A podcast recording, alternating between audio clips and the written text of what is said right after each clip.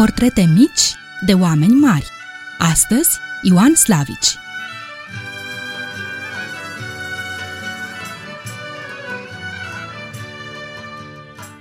Bun găsit, dragi prieteni! Astăzi vom încerca să conturăm ușor, în creion, chipul unui clasic scriitor român, născut în Principatul Transilvaniei în anul Revoluției, 1848, Ioan Slavici.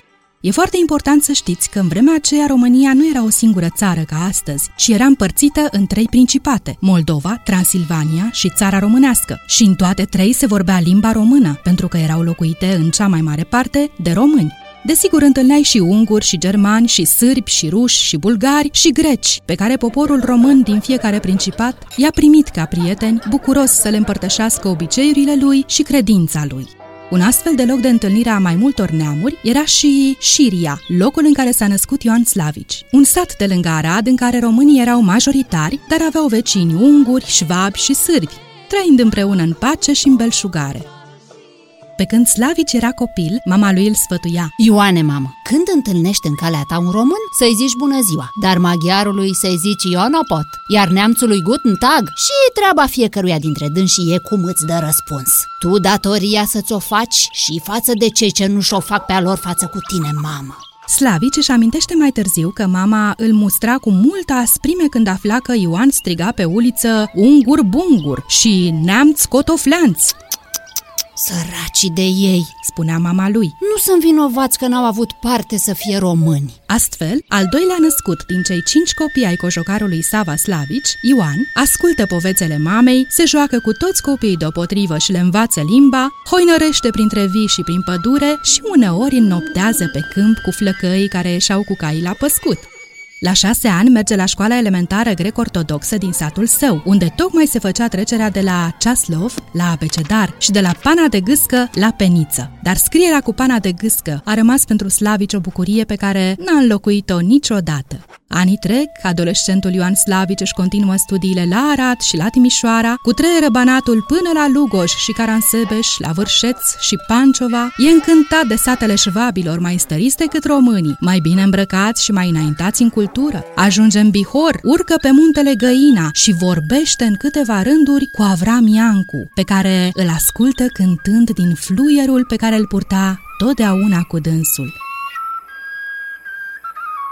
Dar cel mai important an din viața lui Slavici este 1869, anul în care îl cunoaște pe Eminescu la Viena. Întâlnirea ardeleanului disciplinat, maniac de corect, cu personalitatea romantică și dezlănțuită a lui Eminescu, îi schimbă destinul lui Slavici venit cu minte să învețe dreptul. Eminescu îi vorbește lui Slavici despre literatura română și universală, despre istoria omenirii și a poporului român, despre filozofia tuturor timpurilor și despre limbile clasice. El îi pune în brațe lui Slavici cărțile lui Schopenhauer. Tot el îl îndeamnă pe Slavici să scrie în românește și tot Eminescu îl prezintă lui Maiorescu, stăruind să-l primească în junimea. Vedeți, spune Slavici, Eminescu a fost prietenul și învățătorul meu. El m-a învățat să scriu românește. El mi-a citit, mi-a transcris și mi-a trimis spre publicare primele pagini literare. El m-a introdus în lumea filozofiei, a artei, a științei. Cu el am discutat problemele politice ale vremii mele. Ca și creangă, Slavici este descoperirea lui Eminescu.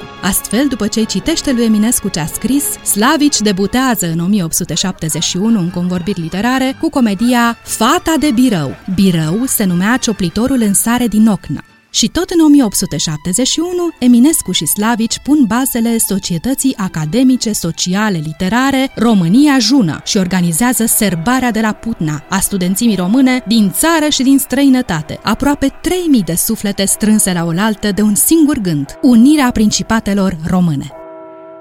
În același an, 1871, showmanul american Phineas Taylor Barnum lansează un circ la New York, pe care îl descrie ca fiind cel mai grozav spectacol de pe pământ. Printre atracții se numără și piticul Tom Degețel, Alpinista britanică Lucy Walker, în vârstă de 35 de ani, după ce se antrenase 13 ani în munții Alpi, împreună cu tatăl și cu frații săi, devine prima femeie care escaladează vârful Matterhorn. Iar opera Aida de Giuseppe Verdi are premiera la inaugurarea primului teatru muzical din Cairo. În 1872, în convorbiri literare, apare prima poveste a lui Slavici, Zâna Zorilor. În același an publică Ileana Ceașireată și Florița din Codru. Un an mai târziu, Slavici devine redactor al revistei umoristice Gura Satului, unde semnează ca Ioan al Lenei Savului. În 1875, Eminescu îl prezintă lui Slavici pe crangă și îl invită să citească novela Popa Tanda la junimea, iar Titu Maiorescu, ministrul cultelor și instrucțiunii în acea perioadă, îi oferă lui Slavici postul de profesor de filozofie la liceul Matei Basarab, unde va preda și ore de română, logică și psihologie. În același an, Slavici devine coleg de redacție cu Eminescu și Caragiale la ziarul Timpul. Toți trei prieteni veneau la redacție dimineața cu articolele în buzunar, dar nu se îndurau să le dea la tipar până nu își citeau unii altora și nu dezbăteau temeinic probleme legate de etimologie și morfologie, de sintaxă topică și ortoepie. Iar când băiatul de la tipografie venea să le ceară articolele, Caragial îl repezea. Stai, infamă creatură!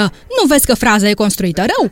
Slavici continuă să scrie mai ales nuvele. Gura satului, Budulea Taichi, Moara cu noroc, Pădureanca. De ziua Unirii, pe 24 ianuarie 1882, se constituie la București Societatea Culturală Carpații. El și Eminescu sunt aleși membri activi. Urmează pentru Slavici o lungă perioadă de procese de presă și arestări, fiind acuzat de crimă de agitație împotriva statului și abia în anul 1892 devine cetățean român.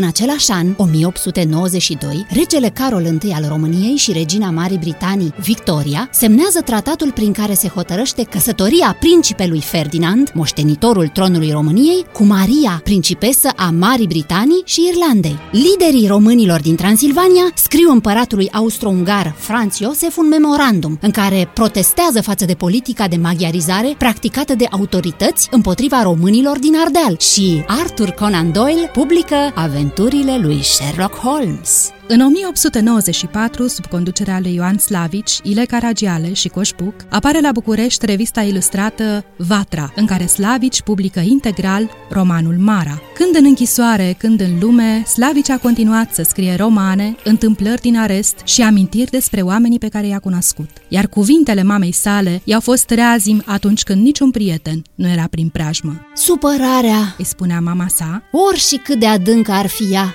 de azi pe mâine să nu o duci. Serile să nu te culci mai înainte de a te fi împăcat cu toți ai tăi, căci pe cel care adoarme supărat îl ispitește necuratul prin somn.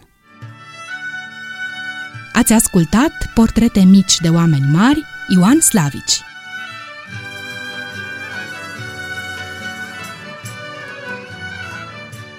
Au adunat toate acestea privind prin sufletul timpului cu dragoste și bucurie ale voastre prietene Lelia și Dana. Și de v-a plăcut, vă așteptăm și mâine cu altă poveste mică despre un om mare. Să trăiți frumos!